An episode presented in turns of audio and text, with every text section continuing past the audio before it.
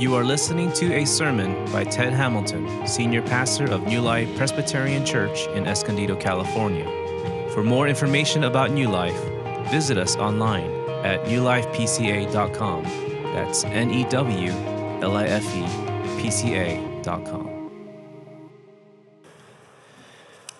Well, to prepare our hearts to come to the Lord's table this morning, we're going to take a brief break from Jeremiah and consider just a few verses in the very middle of a much longer psalm, Psalm 18, one of the longer psalms in the book. We're going to be reading Psalm 18, verses 27 through 32. If you don't have a Bible, it's printed for you in your bulletin. And I'm going to ask you, if you're able, to please stand with me for the reading of God's Word.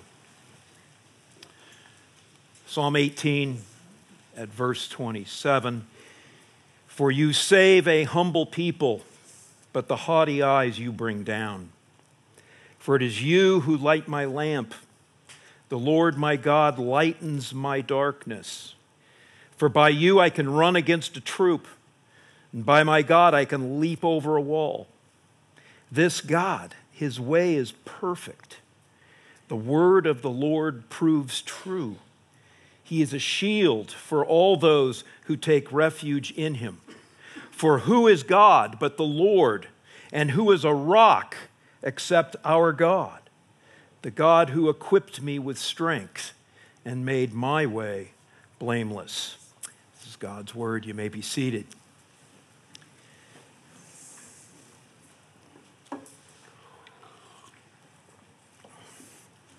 Let's pray. Our God, you are the source of all light, and so I pray on all our behalfs that by your word today, you would give light to our souls, light into our life, light into the darkness that so many of us are experiencing. Pour out on us the spirit of wisdom, the spirit of understanding, so that our hearts and minds may be opened to you, and to your love, and to your mercy, and your grace.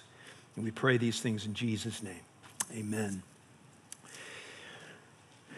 Brother Lawrence was a lay monk in a Carmelite monastery in Paris in the 1600s.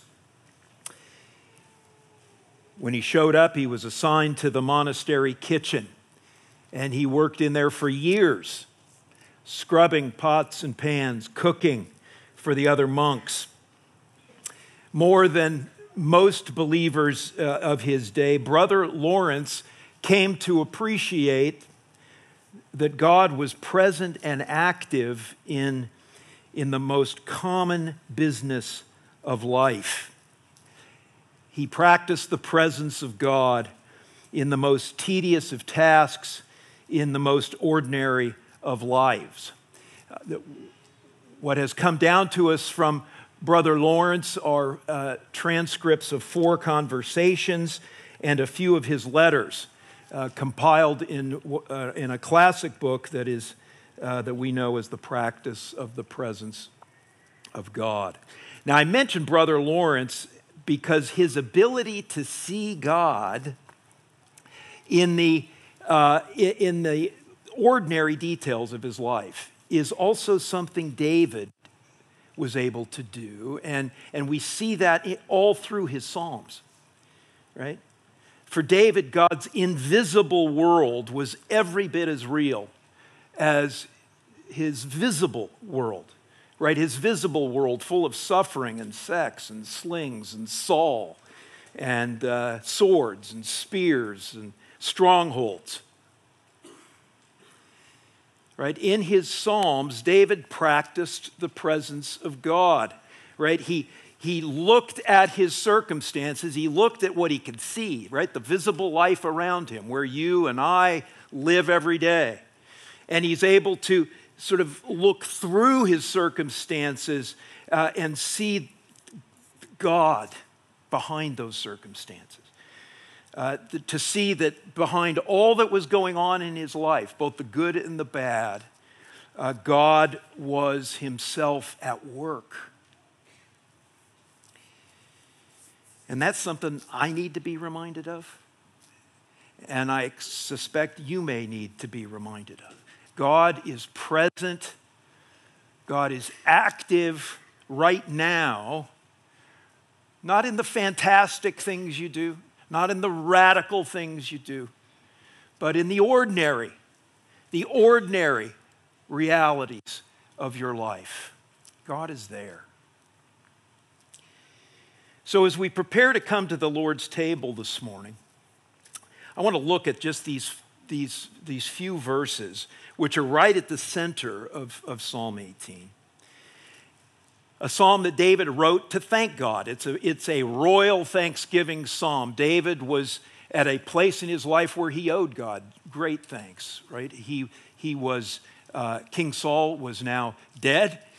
David had been installed as his successor. He was now the undisputed king of Israel. All his enemies, at least to this point, were vanquished, right? So this was a time of peace. It was a good time. It was a good time for Israel. It was a good time for David.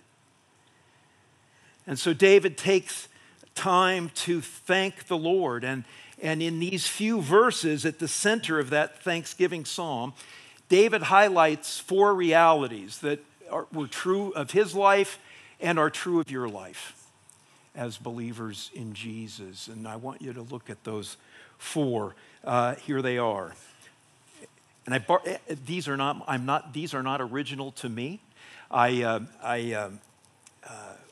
once heard a sermon by an Irish pastor, now gone to the Lord, on this psalm, and these were his four points or four realities that so I borrowed them from him. First, trouble. Second, trust.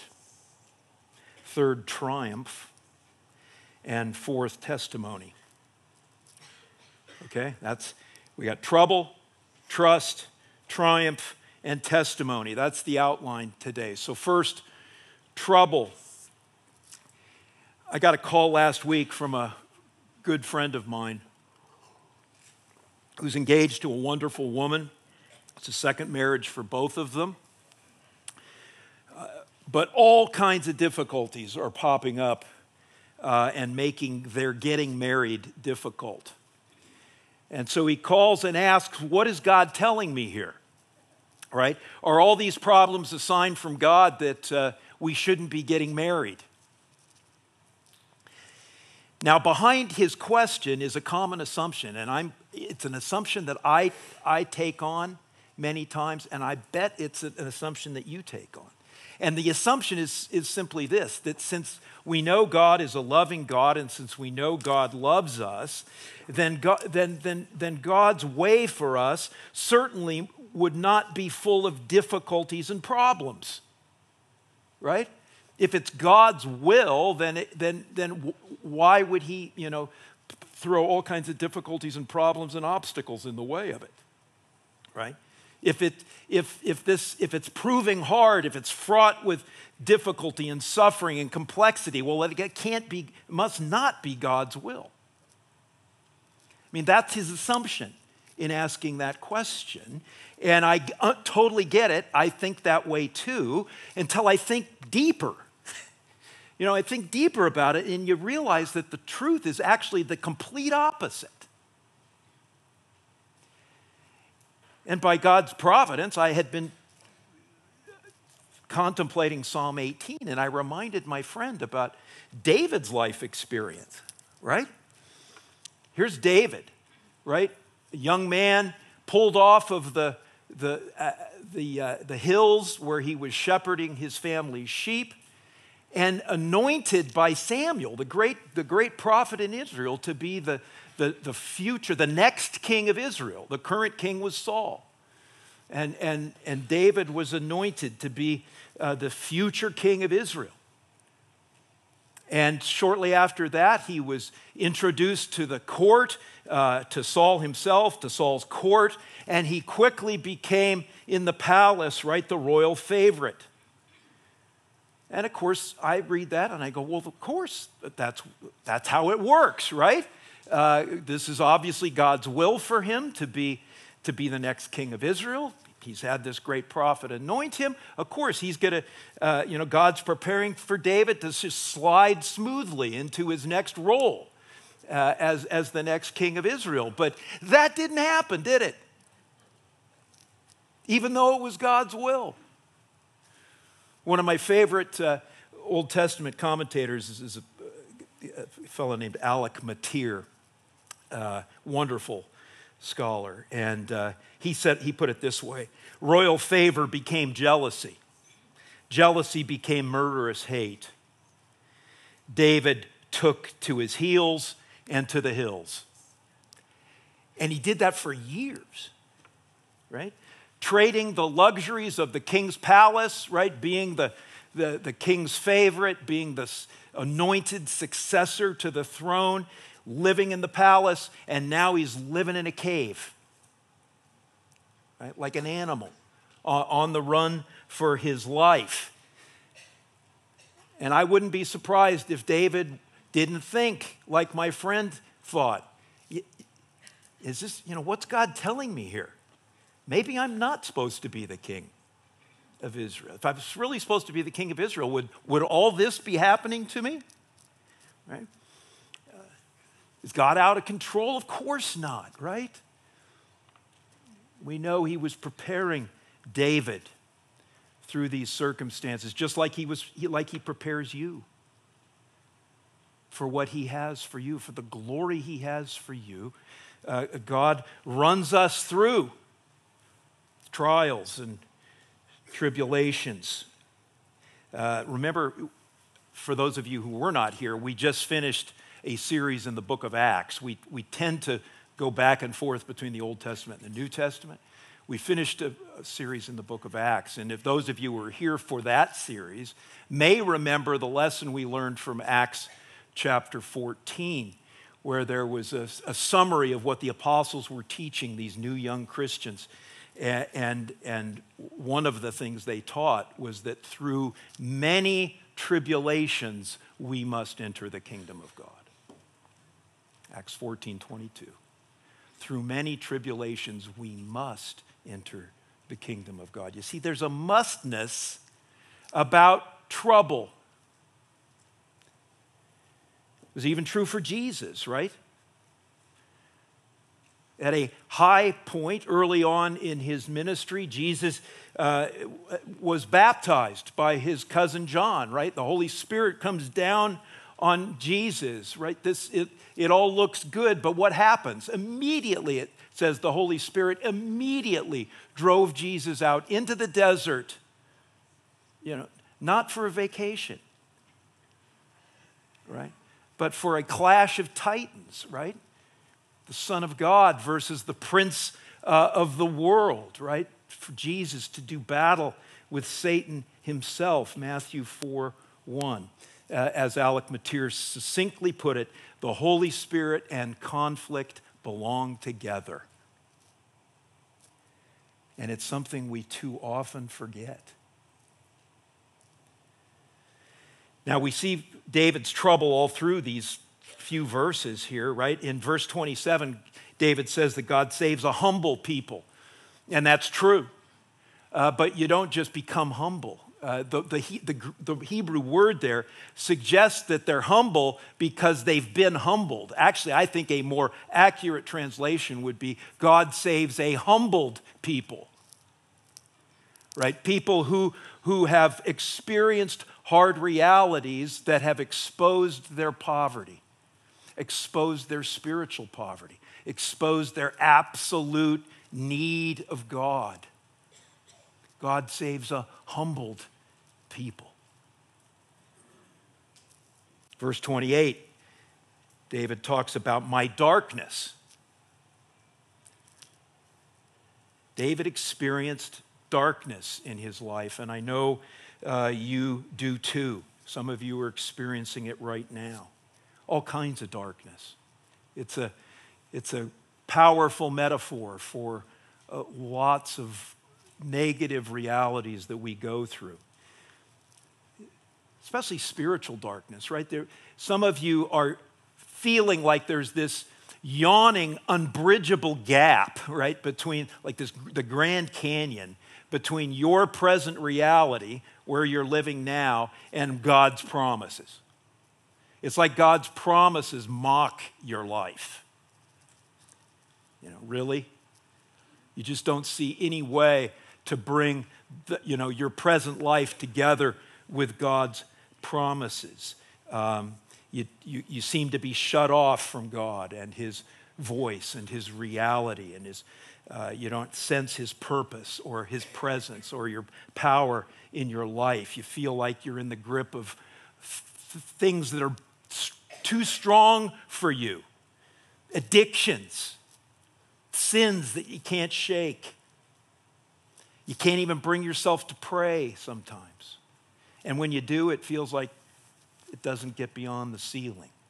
You know, you've been there, right? Darkness. Then in verse 29, David talks about a troop and a wall. Right? He's thinking back to his life. It's a poetic way of speaking. A troop is a band of raiding soldiers. Most of us won't experience a band of raiding soldiers, although we have a lot of military personnel in here who may actually experience bands of raiding soldiers. But for most of us, right, that represents the kind of opposition we often experience from other people. You being opposed by some people now? I know some of you young people at school are facing bullies, you know, people who are mean to you, roughing you up, pushing you around on the playground, making fun of you, embarrassing you. Bullies. I know some of you have colleagues at work who are trying to bring you down, talking behind your back, talking you down, running you down to your boss. We're opposed by people, like David was. A wall represents, you know, things, just life, circumstances of life that wall you in, right? That make you feel trapped. That could be debt. It could be addiction. It could be, you know, a dead-end job, and you just don't see any way out. You don't see any way to get over this wall. The walls are just too high. So, listen, friends, as you come to this table today, and I'm talking to the believers that are going to come to this table, you come with troubles, and you need to know that's not extraordinary. It's not unusual. It's not a sign that God doesn't love you.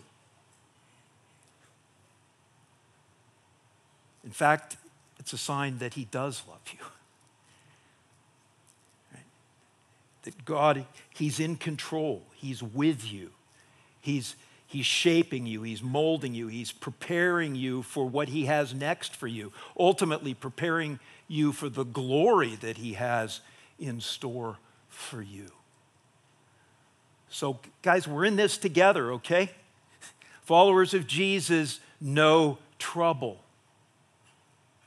And that's okay.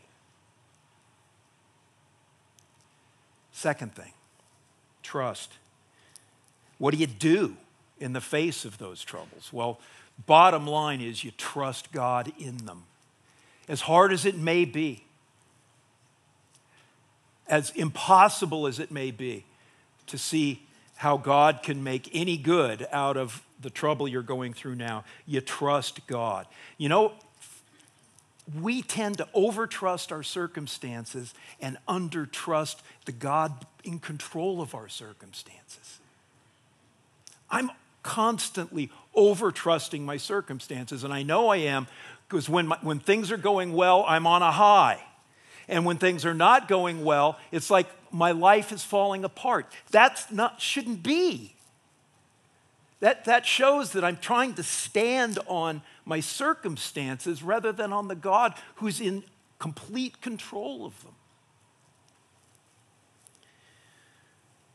Why would we trust God? Well, look at verse 30. He says, God's way is perfect. You know, perfect? Really? My life? God's way is perfect? And then look down at verse 32. It's kind of a bookend. David says, God made my way. Now, our translation says blameless, and it's a little bit, I wish it hadn't done that because it's the exact same Hebrew word. So in verse 30, where it says God's way is perfect, down to verse 32, David says, God made my way perfect. Perfect. That's what God's doing, even when it doesn't look like it. And I know, you know, I scratch my head, look at my life sometimes and the circumstances, and I go, perfect? But again, think about it. When David was in a cave running for his life, it didn't look to him like God's way or his way were perfect. When Joseph, the book of Genesis, right, was thrown into a pit by his brothers, when he was sold into slavery, when he was falsely accused of sexual assault, when he was unjustly imprisoned for that assault for years. Do you think it looked to Joseph like God's way for him was perfect? That his way was perfect? Of course not. But that's, you see, that's where trust comes in. That's where faith comes in. Don't trust the circumstances. Trust the God behind them, whose way is perfect, who is making your way perfect. I noticed this same truth, and I think I mentioned this maybe a few weeks back, but I was studying Psalm 23 again, right? A much better known Psalm of David than Psalm 18. Psalm 23, great Psalm of comfort, right? The shepherd song. But in Psalm 23, there's that line that says, he leads me in paths of righteousness for his name's sake. Right? Talking about the Lord who is his shepherd. Leads me in paths of righteousness for his name's sake. If a more modern way to say that is, he leads me on the right paths for his name's sake. Okay? Then the very next line, and this is what I had missed for all the years I've been reciting Psalm 23, I've missed the connection between the very next verse, right? He leads me on the right paths for his name's sake, even though I walk through the valley of the shadow of death. I will fear no evil, for you are with me. You see what David's saying, right? That he's saying that the right path, God's right path for you, may very well be a path that leads through a very dark, dangerous, terrible valley. But you never go it alone. God's way is perfect. He's making your way perfect, and he goes with you. Jesus Christ, the Good Shepherd, is with you. He will protect you. He will provide for you. And therefore, you don't have to be afraid. You know, I think so much of our fear, so much of my fear and my anxiety, and I've told you guys before, that is a besetting sin of mine. As when I was a lawyer, I got used to get paid to worry. It's hard to break a habit. You know, that's why people pay lawyers, so they can worry. You're paying for the lawyer to worry about your problem. So I get into that. I'm a worrier. I'm a fretter. I get afraid. But so much of that, and I suspect so much of your own fear and anxiety, is the fact that I'm a sheep trying to be the shepherd. Right? I'm a child trying to be the father. And I'm trying to control, therefore, what I can't control. I'm trying to understand what I can't fully comprehend. I don't have God's infinite knowledge and wisdom. What David is reminding us here of is that we need to do what sheep do and what children do, right? Which is implicitly trust the sheep. If you're a sheep, the shepherd. If you're a kid, your mom, your dad. Right? you people, you families with young people and grandparents looking at your grandchildren. I think one of the great things about being a grandparent is being able to watch again, maybe from a little bit more distance, you know, my grandchildren leaning into their parents, right? Just not worrying about life because they know mom and dad will take care of it. And that's why Jesus keeps telling us, right? If you're going to enter the kingdom of God, you've got to become like a child. And that doesn't mean infantile. It means trusting. Just simply trust God as your good father to know that he knows what he's doing and that he's making your way perfect.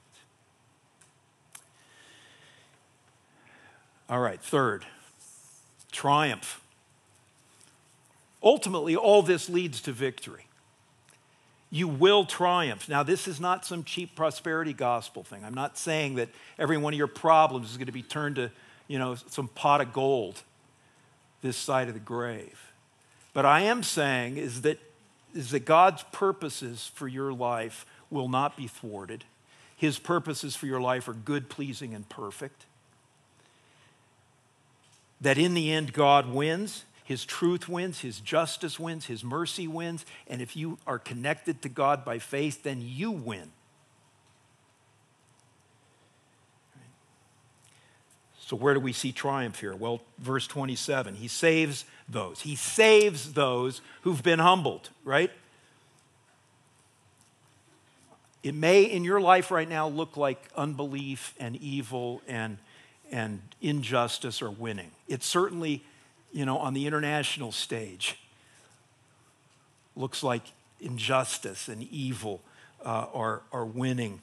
But listen, what does it say in verse 27? Ultimately, the Lord brings the haughty eyes down. The New Testament puts it differently, right? God gives grace to the humble, but he's opposed to the proud. If in your pride you are stiff-arming God, if you are resisting the lordship of Jesus Christ, ultimately you will be brought down. If you are acknowledging the lordship of Jesus and trusting in him, not your circumstances, you are saved, right? Jesus was humbled to save the humble. Jesus suffered to save the suffering. Believers, remember, no matter what's going on today, you are saved. Verse 28, the Lord lightens your darkness.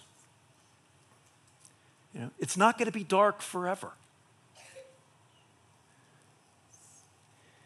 In his time, in his way, God will dispel your darkness. I love that, the light metaphor for God and because it's man, I experienced the power of light recently, and I'll bet you can identify with this. I was in the Ansel Adams Wilderness up in the Eastern Sierra alone at a remote lake fishing. Who knew? And like any good fisherman, I never like to stop, right? It's always one more cast. But in the back of my mind, I knew it was getting late. The weather was turning. It was beginning to get cold. And, but I was kind of trying to push that out of my mind. One more cast. And all of a sudden, just then, the sun broke through the clouds. And the whole landscape, everything I could see was just lit up, you know, brilliantly. And instantly, almost without me thinking about it or consciously doing anything, in a way that's hard to describe, my spirits were just lifted. Do you guys, have you experienced that? You know, if you're just, you know, you're taking a walk and then it's a gray day and then all of a sudden, poof, the sun comes out. It's like a weight's lifted, right? It's weird, but it's powerful. And so it's a great thing to sort of understand what God is going to do with your darkness. He will ultimately just lift that off you. And just to encourage you, I know it may seem, if you're a Christian, like the darkness is total, but a Christian never is in total darkness, right? Because as we've just said, Jesus is the good shepherd. He's with you. He's leading you. I mean, he at least has a flashlight, right? A headlamp, right? And ultimately, your darkness is going to be overcome by the fullness of your salvation and the glory that God has in store for you. And then in verse 29, David said that, again, we're talking about triumph, that David could run against a troop that was threatening him. He could leap over the wall that was blocking his way. And that's related to verse 32, where David says that God equips him with strength. See, part of the way, one of the ways that God leads you to victory, leads you to triumph in whatever you're, wherever you are now, whatever you're facing now. One of the ways you get from where you are to victory is that God strengthens you. He strengthens you to deal with and overcome the people that may be opposing you, the circumstances that stand against you. Right? It's not like that he miraculously delivers you in some supernatural way all the time. It's that he strengthens you to get through it, to overcome it. And he'll do that. It says in verse 30 that God's word proves true. I mentioned to the guys yesterday at the men's retreat that I've been a Christian for, I haven't counted specifics, but way over 50 years. And, one of the benefits of having a white hair and a white mustache is, I hope, wisdom. And part of that wisdom is knowing that God's word proves true. That over and over and over again, God has proven his word true. That's my testimony. Right? It says, I frequently, go back to 2 Corinthians 1, verse 20. For all the promises of God find their yes in Jesus Christ. And one of those promises that you have as a believer in Jesus is that for those who love God, all things work together for good, right? Romans 8:28. That's talking about your perfect way. It's ultimately going to end in triumph and in victory. God is working all this together for the good. His promises are becoming yes in Jesus. And then finally, verse 30, the final element of triumph is that God's your shield. And we need a shield, right? God is the perfect iron dome defense. Right? We've been hearing a lot about the iron dome defense system, and it's a great system. It's not perfect. God's perfect, right? And we fight a multi-front war too. And we have three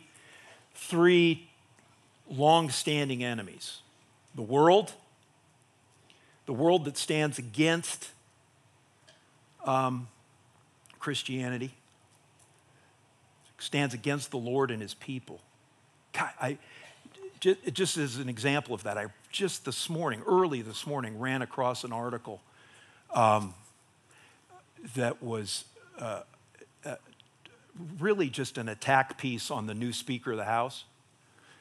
And what they were attacking was his faith, and painting him to be, because of his faith, a real danger to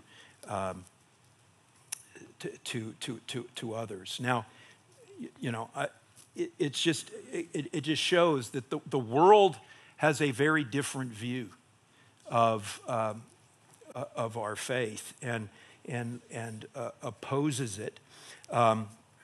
So that's one enemy, one front.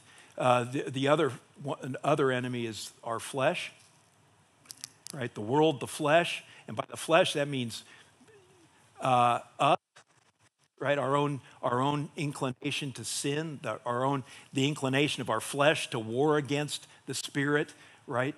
To want to do what we know is not right. That battle, that's the battle against our own flesh. And then there's Satan, right? All those created beings under the rule of Satan who been created by God to serve God and in their pride rebelled against God and now work against God and against God's people. The world, the flesh, and the devil, that's our multi-front war. They're shooting missiles at us all the time. God's your shield. God's your iron dome. And if any get through, we know because God's a perfect iron dome, if any of those missiles get through, God meant them to get through. Right? Sometimes God lets those missiles get through so that we, that's why we are dealing with trouble and trials and tribulations. God brings those things into our life for His purposes, to grow us, to strengthen us, to prepare us for the glory that He has for us. All right, finally, testimony. All of this, right, should lead us to testimony. We should be, as believers, people who bear witness, testify about the goodness and the greatness of God and His love and His mercy toward us. And I want to just focus on one aspect of David's testimony, and it's in verse 31. He testifies by asking a rhetorical question. And the question is, and who is a rock except our God? It's a weird question. Right? Who is a rock except our God? Now, what's he saying, right? Well, the rock imagery in Scripture is rich. It really is rich. Now, you might think, and it's true, at the simplest level, a rock is a symbol of strength and stability and solidity, right? It's like the Rock of Gibraltar, right? It's why one of the insurance companies uses the Rock of Gibraltar as its logo, right? It's a symbol of stability and strength. But it's... And all of that's true, and true of God, but the image is much richer than that and deeper than that. It goes way back in Jewish history, at least to Moses. Think about Exodus 33. Moses and God are in conversation. It's after the golden calf. Moses is interceding for the people. Don't destroy the people, and God agrees. And then he says, Moses says, "God, show me your glory." And God says, "I can't. You can't see my glory, otherwise you die." Right? I'm a holy God. You're a creature, a sinful creature. To see my glory would be your death sentence. A sinner can't get that close to a holy God without disintegrating. So what does God do? He says, I'll let you see the trailing edges of my glory as I pass by. But what you're going to need to be protected. You need to be shielded. And I'm going to put you in this cleft, this crack in this rock, so that my glory, my holiness, my justice, right, doesn't destroy you. And so God does. He places Moses in this cleft in the rock. And of course, we sing about that, don't we? Rock of ages, cleft for me. Let me hide myself in thee. The cleft rock is a picture of Jesus Christ. Jesus is the one who was cleft for us on the cross. And when we hide in him, we don't crawl inside his rib cage. We believe, we trust in his life, death, and resurrection for us. Then we can safely live, hidden in Jesus, we can safely live in the presence of a holy God. Then there are other instances of it, all through, right? There's the cave, Elijah's cave, that protects Elijah from the glory of God. There are the caves that David hid in that protected him from his enemies. All of these are anticipations of Jesus the rock, Jesus the Messiah that we hide ourselves in. But by far the best picture comes from earlier on, much earlier on in Moses' life in Exodus 17. Right? And Exodus 17 is early on in the Exodus. They've really just left Egypt. They're out in the desert, and the people revolt. They revolt against Moses, and they are threatening to bring charges against him. They want to charge him with treason for taking the nation out to die in the desert. Traitor to Israel. And so they're screaming for, that charges be brought against Moses. They want him executed. And Moses goes to prayer, and he's praying to God, what do I do? And God intervenes, and he intervenes in a way that is absolutely amazing and unexpected, right? Because He doesn't do what you expect. God does not come down and put the people on trial. If anybody should be on trial, it's the people, right? They're revolting against Moses, which is to revolt against God. And God should come down and charge them with that sin and execute them. But God doesn't do that. And God doesn't even charge Moses. God tells Moses, I'm going to come down and I'm going to stand on this rock and I'm going to stand before you, Moses. I, the Lord, will stand before you on this rock. Now, that's legal language. When God says, I will stand before you, he's basically saying, I'll appear before the bench of your justice. I am putting myself in the defendant's box, says God, and I will be judged by you. Your head just can't get around it. And so there, the pillar of cloud moves to this rock, and it's right on this rock and standing before Moses, and God had told Moses, take your staff with you. When I stand before you, I want you to have your staff in your hand. That's the staff that Moses brought down in divine judgment on Egypt.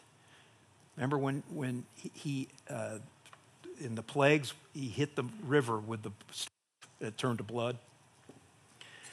So there's God, this pillar of cloud on this rock, and God says, I want you to strike that rock, which it effectively means I want you to strike me. And Moses brings down this symbol of judgment, this staff of judgment, onto the Lord himself. And the moment that staff hits the rock, what happens?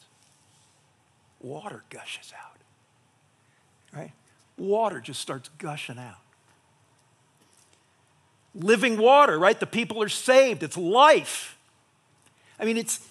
It's just an unbelievable scene. There's God taking the judgment that the people deserved, and the people get what? They get saved. They get life. They get water from God taking the judgment that was due them. You don't have to be the Apostle Paul to understand this, but the Apostle Paul did get it 1 Corinthians 10, Paul's reflecting on that event, and you know what he says? He says, and that rock was Christ.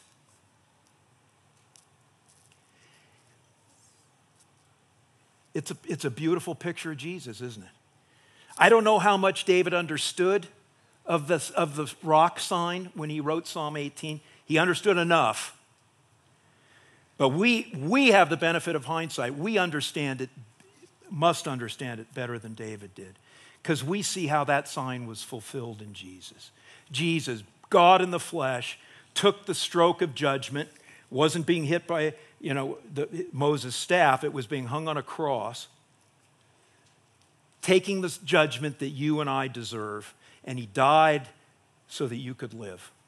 His blood paid for your sin, and when you believe in him, his righteousness covers you, right? Protects you, hides you, so that you can live with and enjoy God now and forever. And it's all because we deserved it. No. It's all because we didn't deserve it, right? It's all God's grace. It's all wonderful mercy. That's the gospel. That's the good news, and that's the message of this table. And it's your testimony, my testimony, to our friends, to our neighbors, to our loved ones who are living in a darkness, friends, that only Jesus can dispel. What a great and gracious God we have. And who is a rock except our God? Rock of ages, cleft for me. Let me hide myself in thee. Amen. Let's pray.